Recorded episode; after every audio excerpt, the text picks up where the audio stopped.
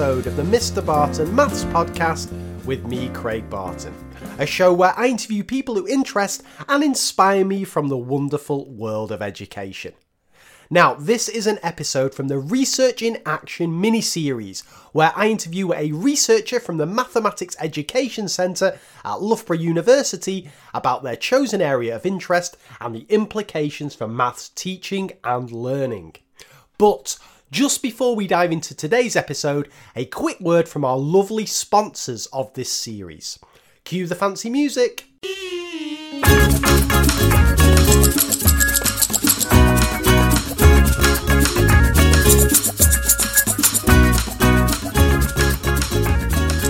This Loughborough University mini series of podcasts is kindly supported by Oxford Revise GCSE Maths. The Oxford Revision series is designed to be straightforward, visual, and accessible to ease the stress of revision, something that's perhaps needed more so this academic year than ever before. Now, I love the way these guides are set out. You've got one topic per page, meaning students can just dip in and get cracking. You've got 9 to 1 grades on every question, so students can monitor their progress. And you've got loads of lovely diagrams and visual memory tips to help boost retention. My favourite bits though are the Strive for 5 and Climb to 9 pages in the Foundation and Higher books because they provide dedicated support for the problem areas identified in examiners' reports. Now you can save 50%, yep, 50% on Oxford Revised GCSE Maths today, with the revision guide and workbook at just £2.50 each.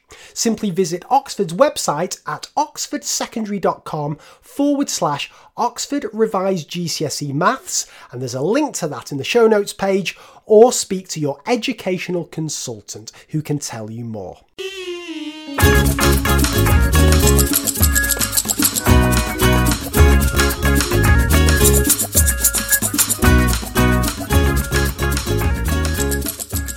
Today's episode of the podcast, I was lucky enough to speak to Korbinian Moeller. Korbinian is Professor of Mathematical Cognition at the Centre of Mathematical Cognition at Loughborough University. He studied psychology at the RWTH Aachen University and the University of Dundee. Subsequently, he pursued his PhD at the Paris Lodron University in Salzburg, Austria, and the Eberhard Karls University in Tur- oh, Tübingen. Oh, I'm having a nightmare with some of these names. From December 2012 to April 2020, Korbinian headed the junior research group Neurocognitive Plasticity at the Leibniz Institute für Wissenschaften. Oh, dearie me, what are you doing to me here? Additionally, he was Professor for Applied Learning and Knowledge Psychology at the University of Tübingen. His research interests focus on the cognitive and neural underpinnings of numerical competencies. I need a drink after that intro. Anyway, this was a cracking conversation. We spoke about three things in the main. Firstly, fingers. Yep, fingers and their role in early mathematical development. And then moving on from that, manipulatives. And then finally, game based apps. Just why are children seemingly happy to spend hours trying and failing on Call of Duty, but not quite so happy putting the same amount of effort into their lovely quadratic homework? I'll be back at the end with a few things that I've been thinking about since speaking to Korbinian, but for now, let's get cracking.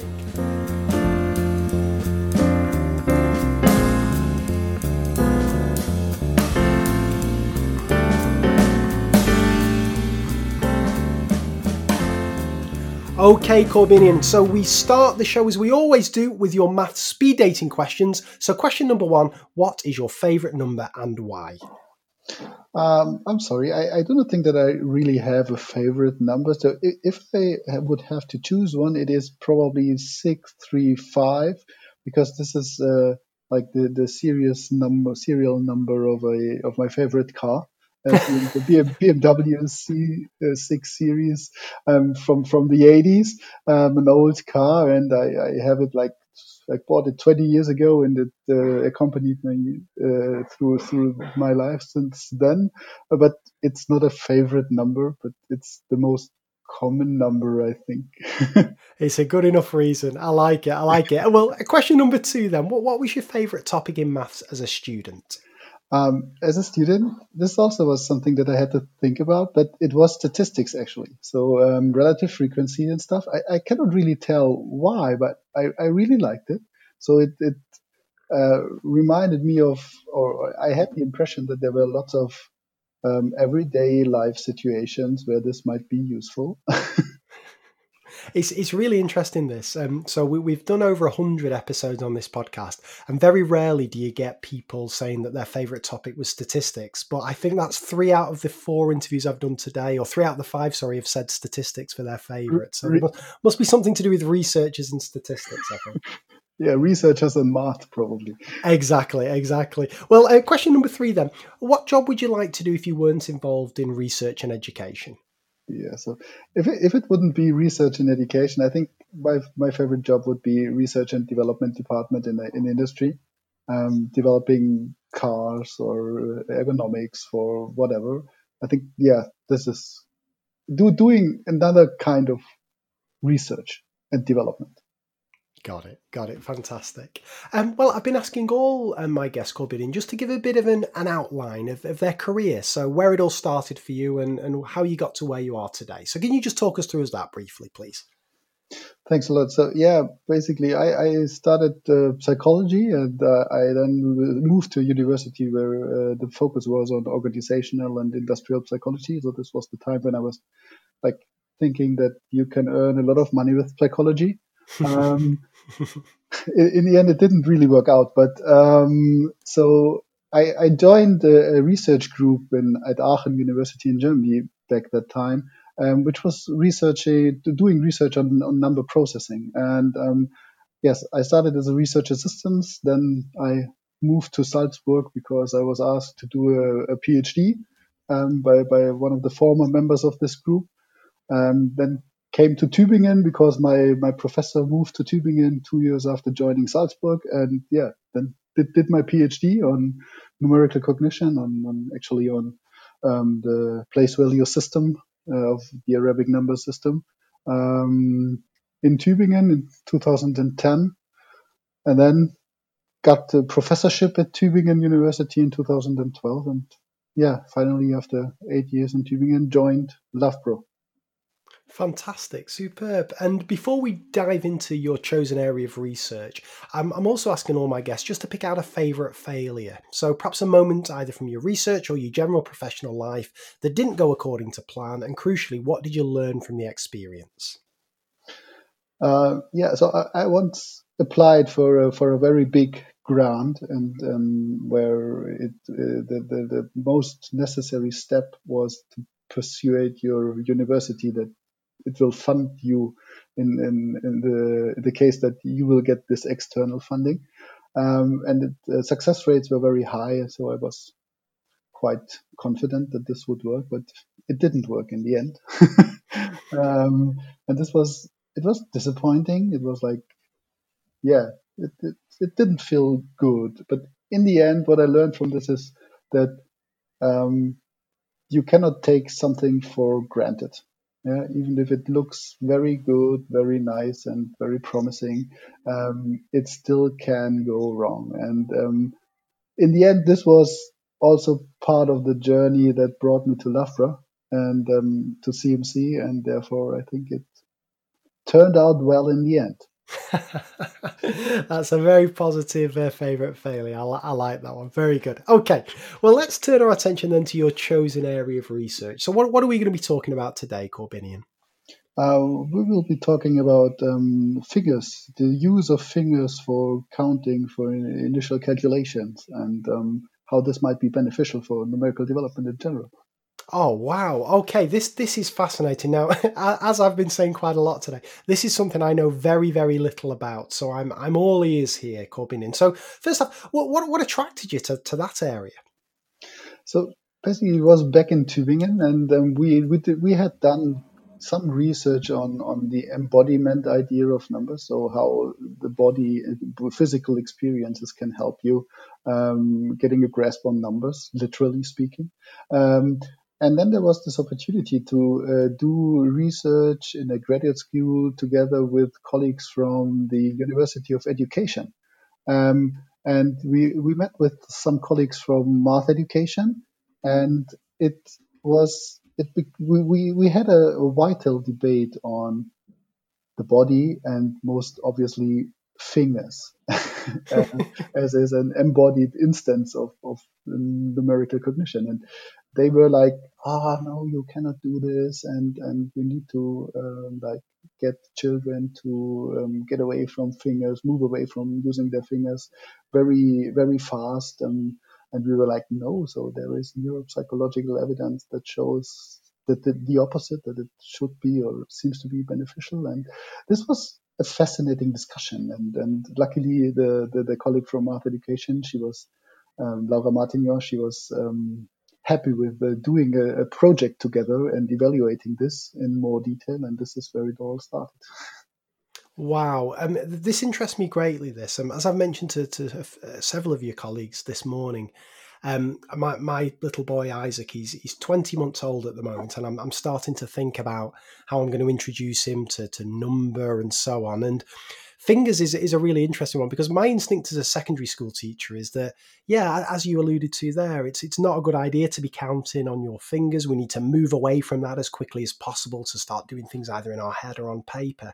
So it interests me that perhaps fingers have a bigger role to play than, than i might have imagined. So can you talk us talk us through the, um, some of your studies uh, corbin into this? And, and what what did you how did you conduct the research and what did you find out yeah, so we did different kinds of studies. So the, most of the evidence that uh, there is uh, that supports the notion that fingers are a beneficial tool for, for developing numerical skills comes is, is correlational. Yeah? So um, showing that um, finger sensory skills, for instance, finger gnosis, so the ability to to differentiate your fingers. Right? So imagine I, I touch one of your fingers with, with your eyes closed, and, and you have to to say which finger I touched. This is mm. a very easy task for, for, for adults, but it's quite challenging for, for kindergarten children. And um, it, for instance, it was found that um, the disability finger gnosis is um, associated with concurrent um, numerical skills, but also predictive of future numerical skills. So for initial calculations in first grade, second grade, for instance.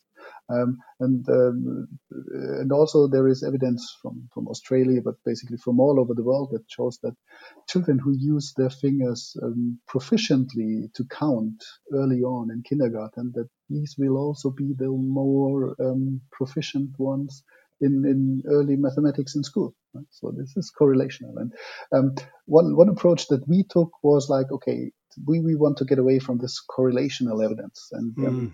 let's, let's, let's do a training study, an intervention study to, to make to be able to to draw causal conclusions.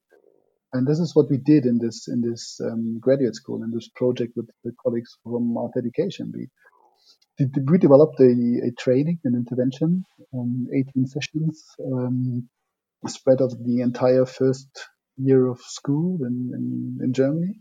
Um, and like we had, uh, we realized different um, content for the session. So we also we, we started with finger gnosis, which I briefly described earlier. Um, we we had some sessions on finger counting, but um, as the colleagues from Math Education um, were quite, how do you say this, like hesitant about the counting aspect mm. in, in, using fingers. So we tried to move away from the counting quite fast and to come to like um, showing the thumb, the index finger, and the middle finger simultaneously for three and not successively. Yeah, not counting yes. up to three, but showing it at once. Um, uh, uh, yes, we also had something what was called um, number bingo, which we had. Uh, so we, we displayed uh, symbolic numbers, dot patterns, but also finger patterns on, on cards, and children had to get together the, the matching cards. Um, we also introduced um, initial calculations using fingers and, for instance, addition and subtraction. This, this can be easily, so the concept of addition subtraction can easily be conveyed by, by using fingers. You're stretching out another finger or um, clapping in. No, how do you say this in English? Um, um, yeah, kind of like folding the finger yeah, away. yeah, f- folding it in again.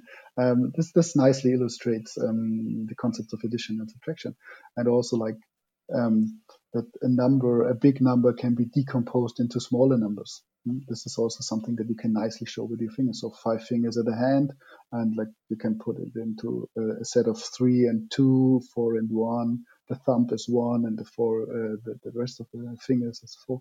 Something like this. And this is what we trained with children. It was embedded in a story um, with a, a number dragon that visited children at school.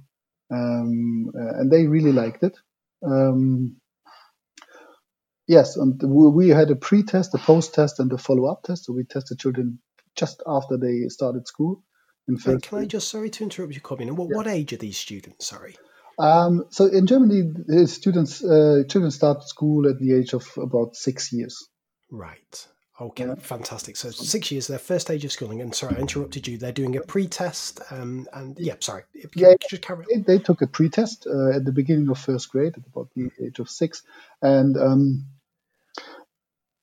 yeah, so um, we we tested them on calculation abilities. We tested them on number line estimation, for instance, like uh, asking them, okay, imagine uh, there's a number line running from zero to ten. Where does the six goes on this number line?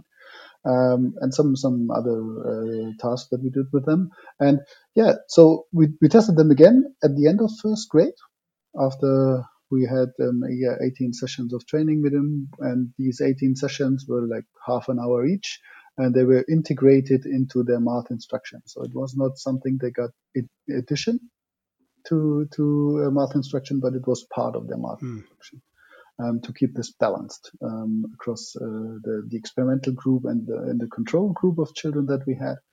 Um, we tested the same tasks at the end of uh, first grade and then uh, had another uh, follow-up test uh, in the middle of second grade, nine months after the end of the intervention. And basically, what we found is that the children in the um, in the in the experimental group um, they benefited from the training. So it was not detrimental to them. Um, so uh, they um, uh, they developed their calculation skills more strongly than did the children of the control group. Um, this was significantly, and um, we interestingly we, we, we found this significant this, this significantly more uh, strong, uh, more pronounced intervention effect um, for children of the figure training group um, for addition and subtraction. And, but we did not find it find it for um, number line estimation. And this is, I think, this this the differential result is is important um, because if if we would just have found an, an, improvement, a stronger improvement of these children in the in the experimental group on all tasks assessed, you could easily argue, okay, so there was someone coming to their class from the outside. There was additional attention that they got. Yes. And this is why they improved more strongly.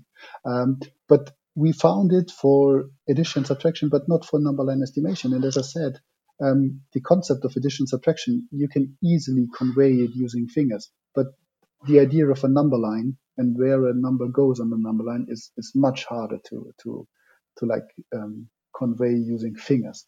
And therefore, it, for us, it made sense that we we had this uh, effect for addition subtraction and not for number line estimation. Yeah? And um, this, this differential effect is important. This is this is fascinating. This um, I'm I mean I'm not an expert in anything, but one thing I'm certainly not an expert in is is early years teaching, as as has been demonstrated on this podcast many times.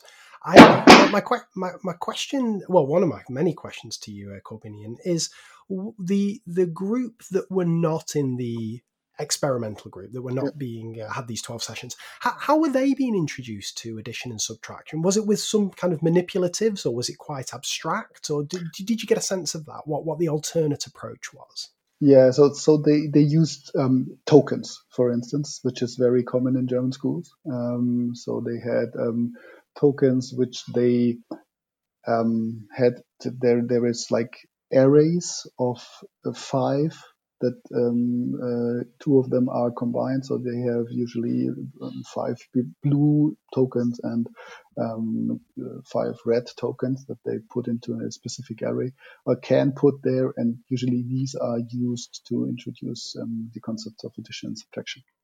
Ah, so it's interesting. So there was still kind of a, a manipulative element, like a yes. physical element for, for, for, the students to draw upon. And my, my other question, when they did the post test, the non-experimental group did they have access to those counters? So it, it wasn't like to do the addition and subtraction the, the tokens sorry. Yeah. could, could, they use them in the post test um, no we did not allow any materials in the post test i see i see. So so what's what's your what's your reasoning why fingers are so so powerful? Is it because they're just they're accessible so students have always got them so they can use them? Or is there something more special about fingers than there is about tokens, if that makes sense? Is it the fact that they're always around so students can access them and use them at any stage? Or is there something fundamentally different about fingers as a, as a physical object yeah. compared to, say, uh, tokens? Uh, in my opinion, they are special. Fingers are special um, because it's it's part. They are part of your body. Yeah, and whenever you use fingers for counting or for for whatever, um, you have this physical experience of touching something. There's proprioceptive um, feedback that you get from using your fingers, and um, this is, in in a sense, I would argue in line with with the arguments of of embodied cognition, so that you um, through physical interaction with uh, with with the world, with specific aspects of the world, and, and using your body, we are acquiring um, mental concepts and the association between fingers and numbers is a, a very prominent one in this uh, embodied cognition um, community. Um, and I, I, share the, the, the impression that um, because they are part of the body, because you use them, you can easily use them. You can it's uh, to, to manipulate things with your fingers and stuff like this. So this is, is very helpful. And we we, we recently had a, a publication in, in, which we showed that um, you, you, it is possible to like um, describe how fingers can be supportive, can be beneficial for children on the three most basic level of numerical development.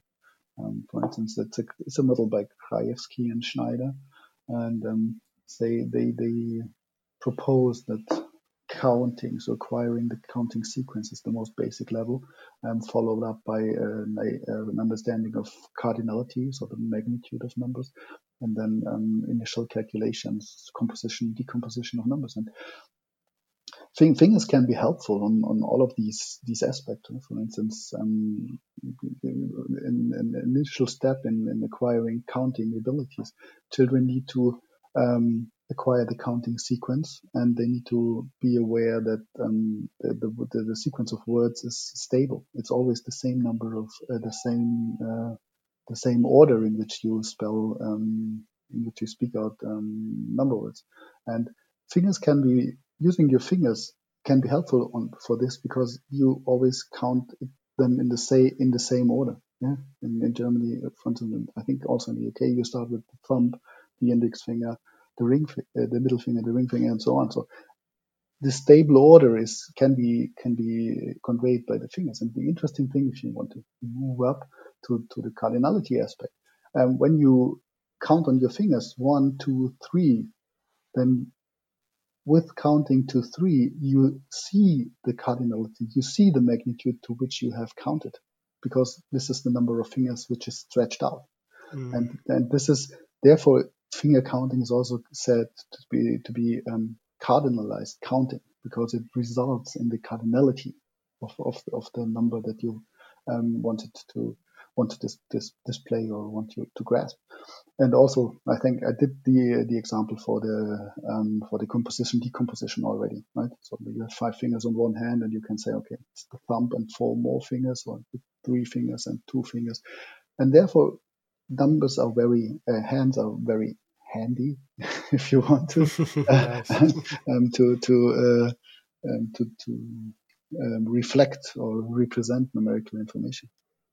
This this is fascinating. This um, just a few questions on on on this Korbinian. When it comes to the um, addition and subtraction, do do fingers naturally become less useful whenever we're dealing with numbers greater than 10? Do you, do you find that students who've been used to doing addition and subtraction on their fingers just abandon them altogether when the numbers get a bit bigger? Or is there a natural transition from fingers to, to another method for dealing with numbers with greater magnitude?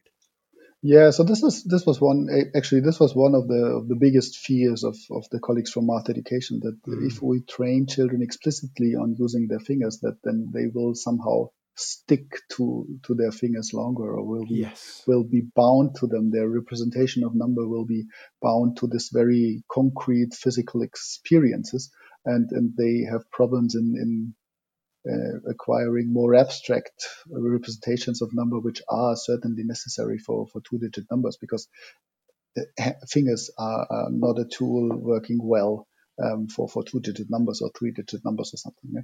Um, this is this even even though there are specific ways of of uh, using your fingers in for calculations up to 1000 for instance but this is this is something different so it's no longer one finger for each number it's much more complicated but yes. there are there are ideas um, to do so um, but so so we got this question when we advertised the study and we, we, I have been to a lot of um, evenings meeting a lot of uh, parents um, to, to, to advertise the study and to, to ask them uh, to allow their, their children to, to participate. Um, and this was a very prominent question. And what I said was, um, I do not think that this will be a problem because children are clever enough to um, uh, to, to recognize when a specific strategy is becoming too effortful and is no mm. longer useful. When there is a, an easier way of doing something, children um, children will do it the easier way. Um, and this, I, I, I like I observe this very often in my my own children that they do so. Um, and luckily, in the end, this turned out to be the case. Yeah, so after the uh, post, after the follow-up test in the middle of second grade, um, when when uh, the number range is extended to to 100 in, in Germany, we asked teachers whether they um, had the experience that um, it took children longer um, to get away from fingers from mm. from from from this concrete representations, and say they said no, they did not have the impression that um, children were bound to fingers more than they were bound to tokens or something else. That, that's it's fascinating. This um, another question that I had was, I don't know what it's like um, in different countries where where you, you have observed this, but I know certainly in England uh, for for primary school students, uh, manipulatives and physical objects um, are, are, highly prominent, and, and one that's particularly used are, are, are counters, but both positive number counters and also the, on the flip side they'll have negative numbers. And this, this, this, is incredibly useful for introducing students to the concept of negative numbers and also um, addition and subtraction with negative numbers and so on. I wonder, is, is there an argument that like something like sticking to counters means that you can then transition easily into, for example, negative numbers or different areas of mathematics. Whereas, again, fingers are are they quite limited? That they're good for counting, for kind of cardinality, and also good for for simple addition and subtraction, but they mm. don't have that versatility that something like a counter or another physical manipulative might have. Is is that a concern or, or not? I, I think I, I don't think it's a concern, but you're certainly right that um, fingers are limited. Yeah? So um, that there are specific um, representations of numbers um, or concepts of numbers that can be easily conveyed using fingers, and others just cannot be done. Yeah, and therefore, um, I think I, I, I think that this is not a of this is in some case it is some some sense it is a disadvantage of numbers, but it is in, in, in my opinion um, it is very hard to find a, a tool a um, yeah, how do you say, instru- instructional approach that covers everything. And yes. um, my, my argument um, would be at this point that using fingers seems to be something very natural, right? So um, there is basically um, there are reports from all over the world that children start using their fingers uh, for counting and initial calculations without any instruction to do so. So they will just simply do it. And this is why I would say that, okay, let's make use of this if it's possible. And of course, it is not useful for any mathematical concept, like you said, negative numbers or something. Um, but it is a very natural approach to grasping numbers. So in the in the beginning, right? And again, just just just moving moving forward, is there is there any evidence or have you had any experience that once students get a bit older, they, they can use fingers for any other areas of mathematics? Do they have any role when it comes to algebra or any geometry or anything like that? Or is it is it kind of limited to those those foundational introductions to number in counting? I, yeah, I, I would say it is quite limited to the foundations. So at least in the sense that that we used it, so mm. like um, stretching out one finger for each number and stuff. Yes. Um, there are um, there are recent approaches, not not only not not specific with numbers, but using this idea of embodied experiences to ground more abstract mathematical concepts on. Um, so um, I think there is certainly research into this direction, um, but not specifically bound to things. I see, I see. And you mentioned um, earlier on that perhaps um, parents might be uh, kind of question, or if I if I encourage my student to my child to use fingers, that they may get bound to them, and so on and so forth. Uh, did you find the, that that that's also a concern for for teachers that that teachers are are, are more reluctant to use this the approach of fingers because they see it as kind of babyish and so on or, or are teachers in your experience quite willing to to em- embrace fingers as as they would any other physical manipulative i think some in, in, in my experience from from this training study that we did it that was that it differs a lot mm.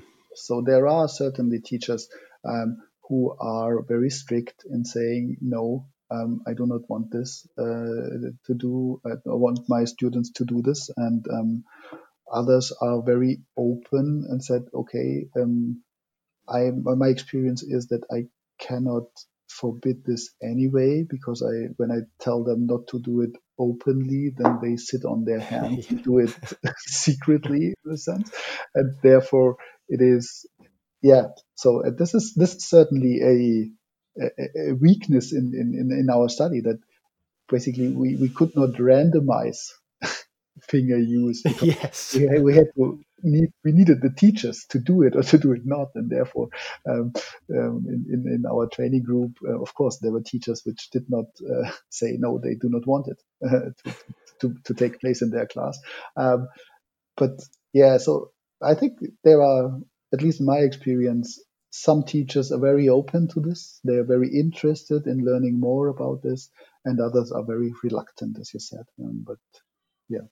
It's, it's really interesting this. Um, a more kind of general question now. Um, I, I, I am I've openly admitted this on the podcast before that I'm not particularly experienced when it comes to using physical manipulatives in the classroom, whether it be counters, whether it be fingers, or whatever it is. My fear has always been, as you alluded to before, this how do we move students on? How do we move them away from the manipulative and, and so on? Well, what's been your experience there? Uh, you mentioned previously that, that students themselves kind of realize when something's more effort than another approach, they'll naturally move on to the other approach. Do you, do you think that that is the answer, that actually we're fine to use these these whether it be fingers or counters because students will naturally move away from them? Or does there need to be a definite point where the, the teacher takes control and says okay now we're going to more move on to a different approach a more abstract approach and, and so on? What, what's what's your experience there? I, I think that this transition is more or less taking place fluently yeah. So mm-hmm. um, at least my, my, my son is now he's in second grade and um, he he's um, uh, like uh, they extending the, the the number range to 100 and and he was in the beginning he was like oh dad and 100 this is so big and, and, and how, how will i grasp it and how, how will i make it uh, but but that what they did at school was like they introduced the, the place value system and the tens and they're counting on 10 by, by tens so to, to have this reference points and then fill in the slots and stuff like this. And he used his fingers quite a lot in the in, in, in the beginning but so we we never said no you're not allowed to do it but i also didn't like specifically foster it in the mm. sense that i said so you must do it because it is helpful. He i think he experienced it to be helpful. Um, but recently it was like we were doing homework together and he and he did some calculations and i was like you you're not using your fingers anymore. And um, he was yeah no you know it's easier doing it another way. Yes, and yes. and this, of, of course, this is not empirical evidence from a study, from a well controlled study. So this is just like my, my personal experience with this one child, and this needs to be taken into account when when interpreting this. But I'm I'm I'm quite sure that the majority of children will do so, and the the, the way uh, two digit numbers are introduced in second grade and all these new concepts and stuff. So it is done in a way by using concrete um, um, manipulatives with like a hundred plates, um, ten sticks, for instance, and and uh, unit blocks, um, and this this is this I think this this helps children a lot moving on. Yeah, so mm. it's something new and something for which uh, some older um, stuff that they used doesn't work anymore. Right? So it, it is in a sense they also switched. So as I said in the beginning, they used single tokens in in first grade. So they had this array of five and five, in which they in, in, in, in uh, inserted single um, tokens. And and now what they what they do with the two digit numbers, they have like lines of tokens, tens, yes, and tens blocks. And this is something, yeah. So it's you could say it's two hands, yeah, of course. Yes. But yes. but but this this doesn't really work, right? So mm. say you have two hands, four hands, six yeah. hands. No, this so this this this doesn't really work. But but but sometimes what we had some discussions with teachers that that they then said, okay, but look, you you know, um, there I have this pupil in third grade, and he or she, she is still counting on on on her or her, his fingers. Yeah. Um, but it was like, okay, yeah, but this is not uh, evidence for like using fingers in first grade is detrimental mm. later on it may be the only way possible for this child to solve the task right yes so it's it's more it's a symptom of something and it's not the the the, the origin or the reason um, for, for for the problem that's interesting. Um, well, where would you like to take this research next, Korbinian? Have you done all there is to do with fingers, or is there is there more potential there? Yeah, as I said in the beginning, we also did some some um, in this uh, making use of this idea of embodied um, uh, representations, embodied mm. experiences um, um, for number learning. We also did research using whole body movements. Um, oh. For for instance, like um, taping three meters of number line onto the ground and asking children to walk from zero to 65 or something uh, to to give them uh, a, a, physical experience uh, in the sense that for larger numbers they need to walk further. Yes. Um, which is also like making use of this embodied embodiment idea.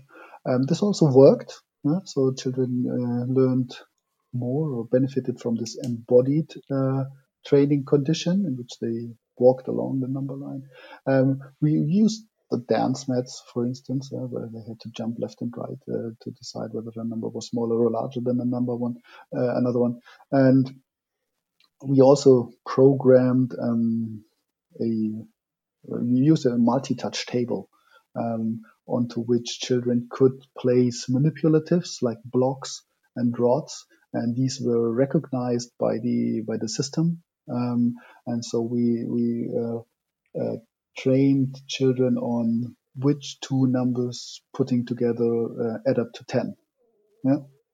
um, and they had to place these numbers uh, or rods on the on the multi-touch table. The multi-touch table recognized that it was three and seven, and it made up it added up to ten and said, "Yeah, wonderful, you did it." And or it's three and six, and they said, "Yeah, try again, please." Something like this. So we, we try to play around a little bit with this embodied ideas and, and using the body um, physical experiences for number learning. And this is certainly something that I want to pursue in the future, right? Um, um, because it, I think I like the idea that our body helps us in, in, in grasping uh, abstract concepts such as number. And um, with my kind of uh, hat on as a as a secondary school maths teacher.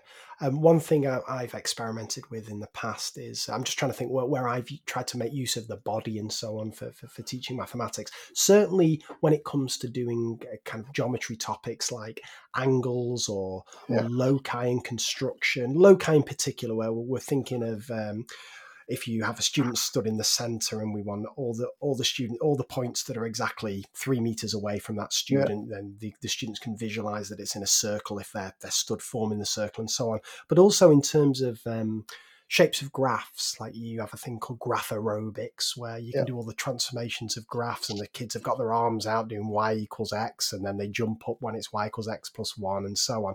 Do you think there's the scope for older students for more complex mathematical ideas that this idea of embodiment could be could be potentially effective? Yes, definitely. Yeah. So um, I think, as I said, there there is some also some theoretical thinking at the moment um, on on how this embodiment idea can be not not transfer, transformed, but how how how how does it account um, for uh, this acquisition of more abstract mathematical, more complex mathematical um, things? And I think the, the the the general idea behind this is that it is no, that it's um, for for more complex mathematical concepts. It is not that concrete as it is with fingers and cardinalities or the very basic stuff. It is more that it's a more how can you say so a more abstract way of embodiment in the sense mm. that um, the that you have a lot of experience. So as you described it, um, so you you can you make something experienceable for students um, in different ways. And um, physical experiences are one way of um, making students aware of something. And every all these different experiences, being it very concrete by standing at different positions in the room um, to, to show that um, you're that we all are the, uh, away from the center of the circle the same distance. Um, something or watching this uh, observing this on a sheet of paper or drawing it by yourself. All these different experiences they are combined in something called um, an event code or event file. And like whenever then you have to to access this event file this this this this concept um, for a circle, for instance, then you all these experiences that are bound to this uh, this this concept by experiencing it physically, visually, audibly, auditive, or whatever, um, they help you accessing it. The more um, of these experiences you can activate in a certain situation, the easier you can get access to the to the to the concept.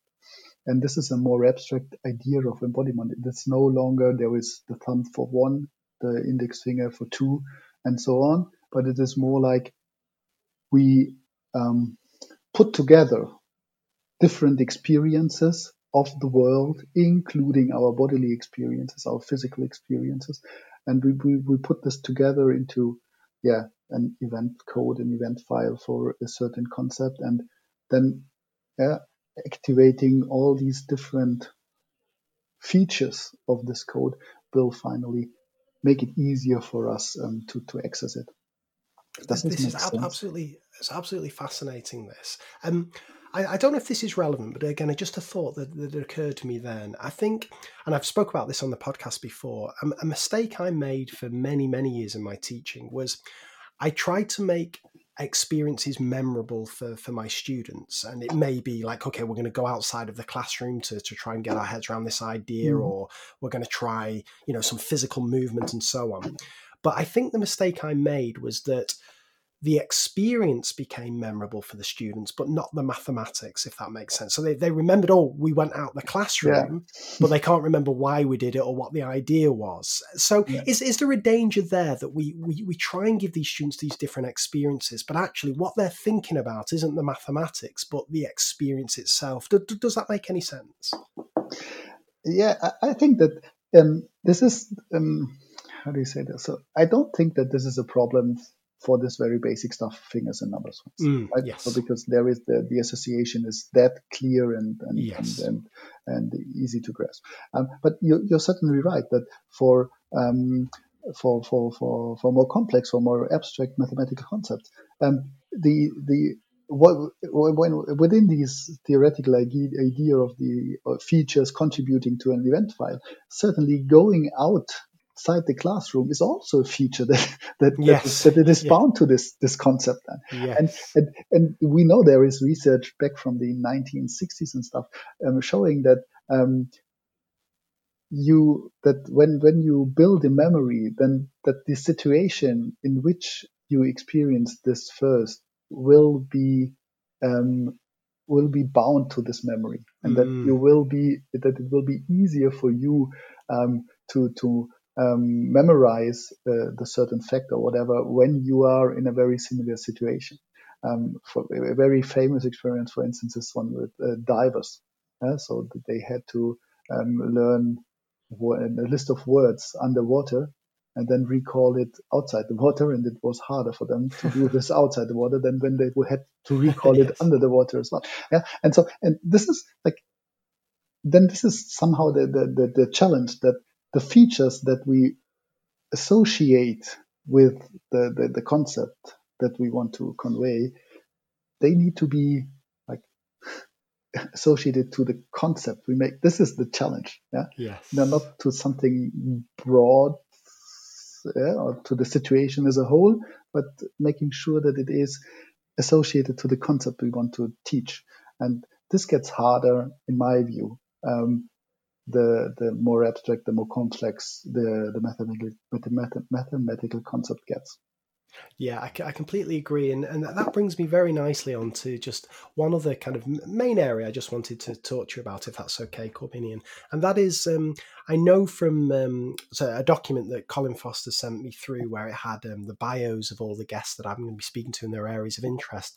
The one area of interest of yours is um, is game based apps, um, yeah. and what I'm interested therein is is this similar problem that um, I know from experience with working with students and also um, my little boy who started. He, he's obs- he's only twenty months, but already he can unlock my phone and all sorts, and he's pressing buttons left, right, and centre. Yeah. That how do we again get away from this problem that it's actually the the fun of the game and the experience of the game that becomes memorable as aside from the the thing that the game's trying to teach. Because it seems to me like it's, it's it's it's, quite a related problem to something we've been discussing there. So do, does that is that a problem that that, that is, is is something that you you often think about and encounter? And, and what are your thoughts on it? So i think it can be a problem. Um, um, but I think it, there are also ways to to circumvent this. Mm. Um, for instance, you, you, it is well possible. I think we, we, we, we gave an example for, for a game that that uh, that did this. Is you can make um, the the numerical task um, that you want to teach or the, the numerical content that you want to teach. You can make it the the, the primary game mechanic of a, of a game.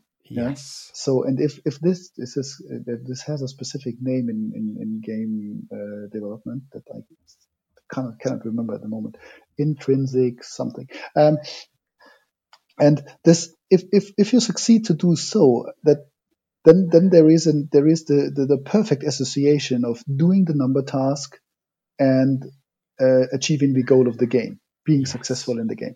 And so, for instance, we, we, we did a game. Um, it was uh, like um, you had to to find gold coins that uh, a goblin stole from Zeus and um, was uh, hiding while uh, on on while, while running away, um, and um, so the and you had to dig them out on the way, and um, the way was a number line, um, basically running from zero to it was for fractions, so it was one, and the and there was a fraction at the top of the of the screen showing the position of the number and uh, of, the, of the gold coin, and so Yes. you had to move an avatar on the number line to the correct position for this fraction, and then dig out the coin. And the I goal see. the, the goal was um, uh, to to yeah to achieve as many points as possible to dig out uh, the the coins at the correct positions and stuff like this. And they were like got a lot of game elements like helpful agents and whatever.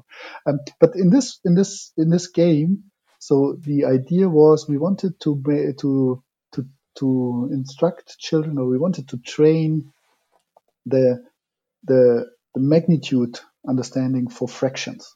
Yeah, so where on the number line from zero to one goes one third and stuff like Mm. this. Uh, and this is was exactly what they had to do to solve the game, to be successful in the game. And then this, I think, it's it's a nice example. There are others around, yeah. So um, that uh, you can associate the number task that you want to train with the goal of the game of a game. Um, and if this is possible, then I think it is very, very easy to argue that this um, that, that it's not a it's not chocolate covered broccoli. Yeah. That's the... yeah, you're you're right. That, that chocolate covered broccoli is a much better way of putting it than, than I was about to. Um, I, I much prefer that. It's yeah, because my, my fear is, and again, this isn't just game based apps. This is this is um, activities uh, in the maths classroom and so on. It's it's when you you cover up the mathematics in some bright shiny covering, and it's it's it's the bright shiny covering that students think about and attend to and, and and remember. And it's it's for me it's always been about trying to make sure that actually mathematics is at the heart of it. And that that bright shiny covering will hopefully direct attention towards the maths and may may provide a bit of extrinsic motivation Yeah. and so on. But as soon as you get in away from the maths itself then there's a real danger that it's it's perhaps not going to be as effective um, as it can be. Uh, is it in in your experience do, do do quite a few of these the, the apps that you see that are aimed at mathematics do they do they fall victim of, of this? Or or generally do do game developers seem to have got their heads around that that, that mathematics does need to be at the heart of things I- I think there are examples for both. Yeah. Yes. So um, there are very good games that work pretty well, and that they they also keep like um, um, you can they are argued and they are based on theories of numerical development. They consider these theories and um, and they work pretty well, I think. Um, but of course, on the other hand, there are a lot of games that claim to train or teach mathematics or, or number or whatever, um, and they they they they do not have this this they are not evaluated empirically. They do not have the background the theoretical background um, in, in numerical cognition and stuff. And but this is um i think this is the, the the challenge for this is that you need to uh, who you need to think of okay who is who is developing these games? Yeah usually it's not researchers from numerical cognition or mathematical Mm. cognition uh, with a background in, in, in these uh, or with that expertise in this. Um, it is computer scientists yeah? And what and, and what they do is they they do their best right? They they think it it, it should be that way for whatever reason and therefore they do it like this.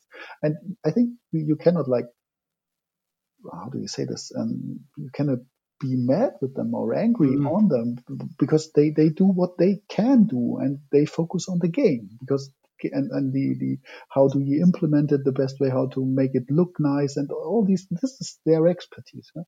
and what what we really really need is interdisciplinary research on this Yes. yeah to we, we need to to join forces um, the psychologists with the background on numerical cognition and mathematical development and stuff with the guys um, developing games because i'm so there, there, there are these games which look really, really nice from computer scientists, programmers, companies, but which fail on the on the numerical content, on the on the theoretical background. But there are also these games developed by by uh, by researchers, yeah, which fail on aesthetics, on graphics Yes. and stuff. And, and I'm certain, I'm, I'm sure you know, you also know these games. And and there- so so with with all the that's nice looking games around, so I don't think that you can win anything with these like not really games.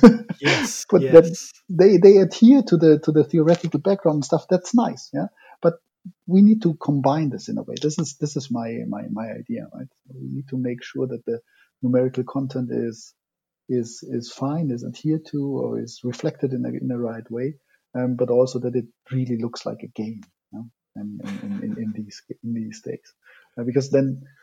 Because I, we also had this, so we, we tried out some some colleagues from from uh, from another university. They hit a game, and they, they did quite a nice job uh, to implement like counting stuff in this. And I had my sons trying it out, and they was like, "Yeah, so that one, when does it go on? When when, when, when something more happening here in this, in this, game?" So, so yeah, so because they, they, they know from from other games with Yes. with no educational intention that there is always something happening and stuff like this, and this is what they also expect from these serious games or educational games. And yeah, so this is what you need to deal with. That's really that's really funny. I like that. Um, just a final question for me on in terms of the games. Um, do do you think there's a danger? And I, I often hear this, and it's it's it's always from people who are either not teachers or not involved in in education research. And the argument goes something like this: that students are bored at school, they do, they maybe don't put effort in in mathematics, and yet they'll go home and they'll they'll play on the Xbox or the PlayStation for for three or four hours. That can engage them. So all mathematics needs to be taught through games because that's what students like. Now, I often hear that argument that it's somehow we're failing students in terms of their experience in the classroom because it's not like the game environment that they're used to. Um, do you do you hear that argument, and, and uh, what's your response to it, Korbinian? Yeah, uh, this is a this is a difficult question, I think, Mm. um, because uh, we hear this argument. So one one one way for me out of this is that I'm usually focusing on on, on early years in primary school, so Yes. this is not that prevalent, Yes. um, and and it's it's it's easier to to like um, re- reflect or cons- consider this these early um, numerical skills in, in, in games or something or using fingers yeah so to make it uh, experienceable. Um, than than it is for for more complex math.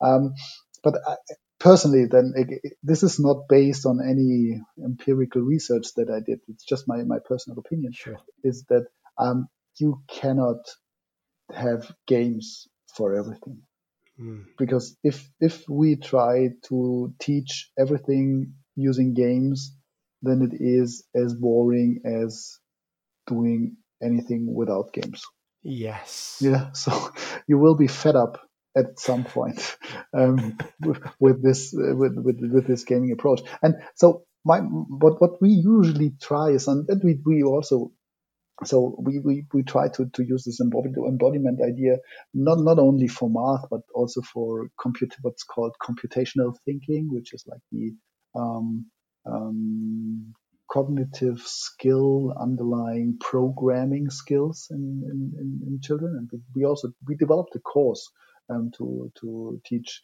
um, children computational thinking, and we, we try we, we try to put some embodiment stuff in this as well to have like unplugged um, experience uh, games that they that they can play. Like um, you can put life size size board games on which they can move around physically with their whole body and stuff.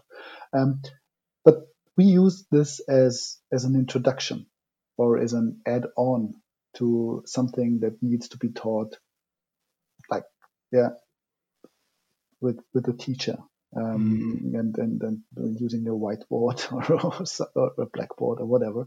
So I think it the, the challenge is to get the combination right Yes. yeah, um, between a game-based in, introduction maybe or um, we also we tried out one of our games we tried it out in a um, in, a, in a large scale study in, in, in Germany with um, a few thousand students um, and it was on, on fractions. And it worked really well for, for some students, but it did not work at all at, at all for others. Right? So mm. there were we, we got phone calls from teachers even before we started the training sessions saying, "What do I do with those children who already played through the game?"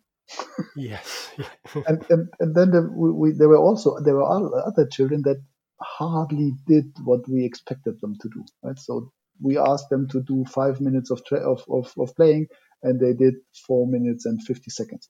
Um, yeah. So games are not the solution to everything, I think. Fantastic, brilliant answer. Um, just before we move on to your reflections and then end with your big three, was there anything else from your areas of research, either whether it be in embodiment or games, that you just wanted to make listeners aware of, Korbinian? no, not nothing in particular. I think we I, we had a great uh, conversation, and I think we touched on a, a lot of topics that uh, I I was intended to to bring up, but also you you ask a lot more than I was uh, expecting. So, but I like it.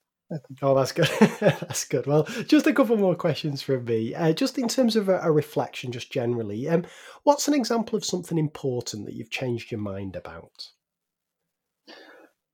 Um, I was um, a couple of years ago. I was really fascinating, fascinated by uh, by the idea of making neuroscientific research um, of bringing evidence from neuroscientific research into the classroom quite directly by mm. saying, okay, we know these areas of the brain are involved in that, and we know that um, by doing this and that, we can like stimulate these these areas, and so let's go to the classroom and do this. And so um, I was taught a lesson um, by by my own research and by different experiences that it's again, it is interdisciplinary research that we need. We need to close collaboration of neuroscientists, psychologists, educational psychologists, but also, and this is probably the most, the most um,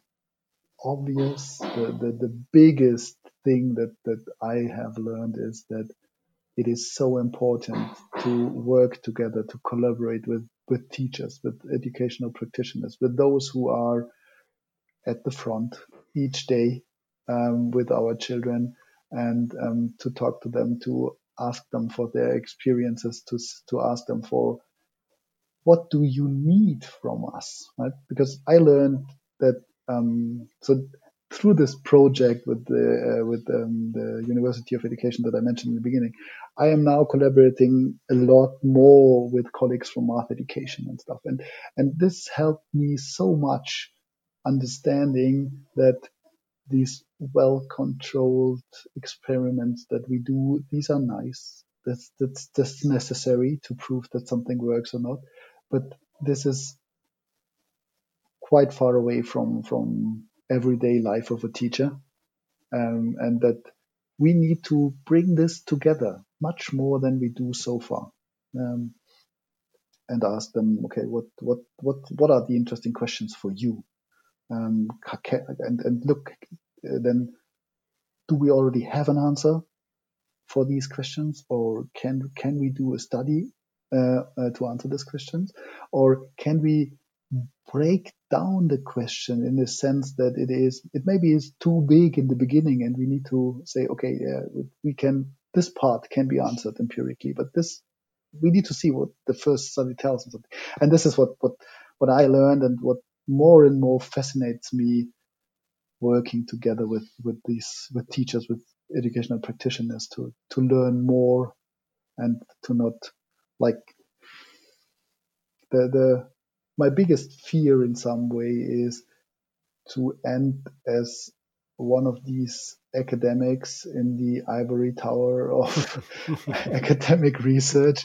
And i think you, you can have a whole career yes. uh, in, in in doing so. But this is yeah I, I, I want to see my research applied in one way or the other, and this this is only possible by collaborating. Absolutely, absolutely, and again, that's one thing I, I love about the work Loughborough's doing here. It's yeah. it seems very much teacher centered and, and open to feedback and suggestions and making real impact in the classroom. Um, that's fantastic. Well, to wrap things up, let me hand over to you for your big three. So, what three either websites, blog posts, or books, or whatever you like, would you recommend our listeners check out? And I'll put links to these in the show notes page. Yeah, so um, first of all, as regards numerical cognition, I think there are two books um, which might which might be interesting. One is by uh, it's called The Number Sense by Stanislas Dehaene, um, and it describes yeah how how numerical cognition works in a, in a, in a quite a popular but a scientifically sound way. Um, the, the second book is doing pretty much the same from, from a slightly different perspective. So Stanislas Dehaene is a neuroscientist and he's pretty much coming from, from the neuro stuff uh, side um, for numerical cognition. And there is this other book, uh, it's called The Mathematical Brain by um, Brian Butterworth, um, a colleague from, from London. Um, and it also gives an, an, an, an introduction into numerical cognition. It is so it is more how do you say this? I, I, I like the, the mathematical brain a bit more, tiny bit more, because it is more specifically um, fo- it is also focusing on this embodiment stuff more, mm. and, and the, the, finger stuff is, is in there more uh, more more more interesting in, in my opinion. But this is personal uh, opinion. Um, yeah, then there is a a web page called uh, the Learning Scientists.org, which I really find useful um, because it's like it is it, it comes with the intention of translating research from cognitive psychology, cognitive science um, to to to teachers to, to, to get this transition, this, this transfer done. And I, I like it really, really very, quite, quite a lot. Uh, and finally, there is a book by David Willingham. It's called Why Students Don't Like School, I think. Oh, yes, uh, Dan Willingham. Yeah, it's a, yeah. it's a great book. Um, and, and he, he's trying pretty much the same as this uh, this homepage I was referring to. Um, trying to to make cognitive research accessible um, to teachers, and of course, this always comes with like you need to be short on this and that and stuff like this. But I think the, the book does a good, a very good job in in in, in presenting um, uh, empirical uh, cognitive research that is interesting and also like saying why it might be interesting to teachers. Um, and maybe this is this is the biggest challenge, not not only to to present research in a, in a, in a more popular way than it's done in the scientific articles, but also say why why it is interesting to to know this. Absolutely. I mean that that book, no exaggeration to say, it changed my life. Reading that, that that really got me engaged in research. And I see on Twitter that uh, Dan Willingham's currently working on a sequel to it as well. Yeah. So that'll be uh, that'll be absolutely fascinating when that comes out. Well, um, Korbinian, this has been an absolute pleasure. This we, we've started with fingers and we've moved on to game-based apps. It's been yeah, a fascinating, fascinating conversation. Two areas that we've never discussed on this podcast before. So I know this will be of uh, great interest to listeners. So thank you so much for your time today. It's been a pleasure to speak to you. Thank you very much. It's my pleasure to that you that you that uh, you invited me to, to this podcast. Thanks very much.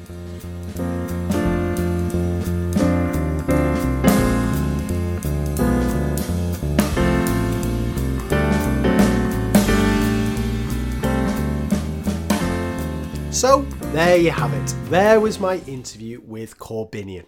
I really hope you enjoyed that one and got as much out of it as I did.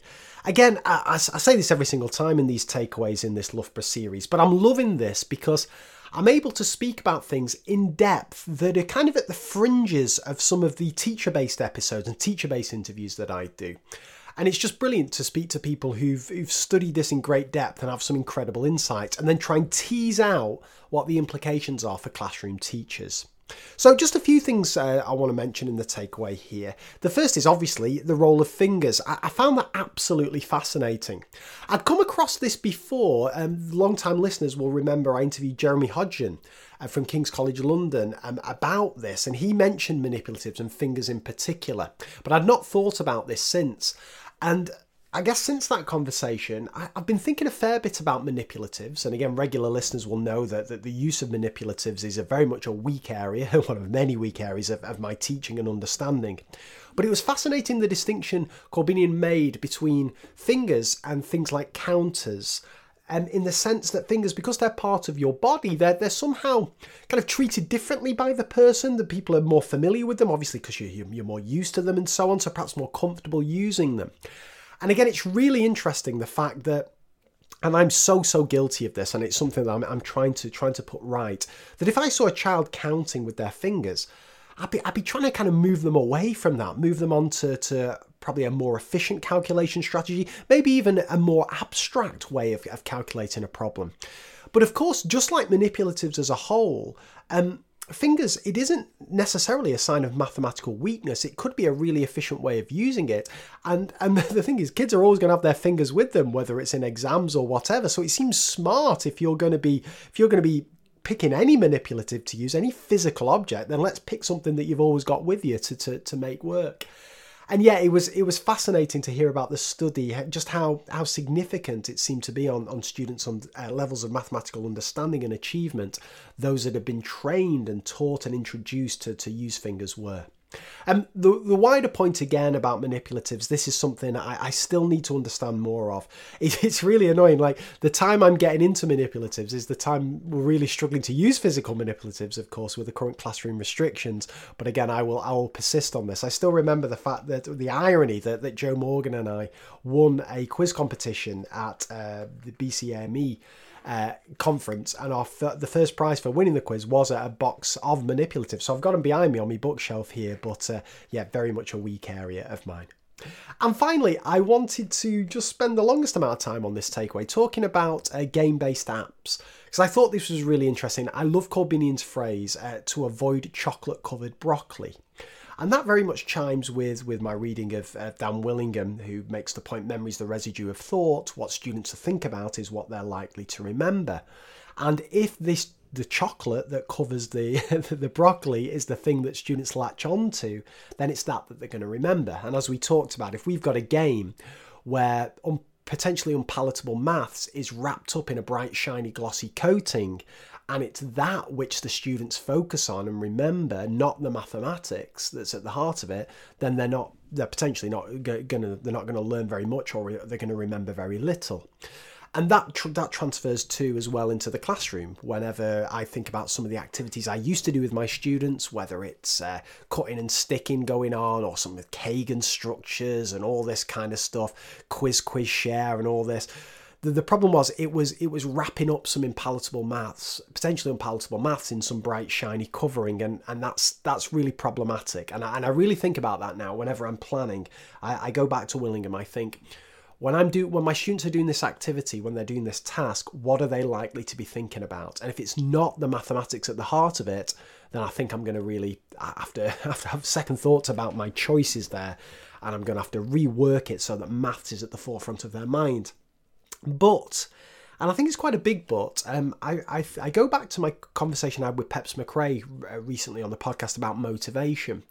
And this and the thing that extrinsic motivation in the short term may be potentially a good thing to develop long-term intrinsic motivation. And this is where rewards come into play or even sanctions. Because if you can use rewards or sanctions to kind of kickstart a certain type of behavior, and that type of behavior then becomes motivating, and you get into this virtuous cycle where kids do well, they're motivated, they keep going, and so on and so forth. And you may just need that kind of kickstart, that short term boost, whether it's a reward or a sanction, to get kids into this type of behavior. So then I started thinking, um, having spoken to Korbinian, and thinking about these game based apps, whether maybe of that kind of bright, shiny that covering, that that that chocolate coating, is that that extrinsic motivation, that short term thing to kickstart that behavior? Is that kind of the reward that people get for putting the time in doing the mathematics? And maybe it is, but I think to be long term sustaining, it goes back to again what, what we spoke about with Peps. Success is the key to it. And I think that's where um, a lot of these the the games, whether it's you know Xbox, PS5 or whatever it is, where they where they're really where, where they really tap into students' motivation is because they drip feed success. There's plenty of failure built in there, but there's always success, many achievements, badges, and so on and so forth.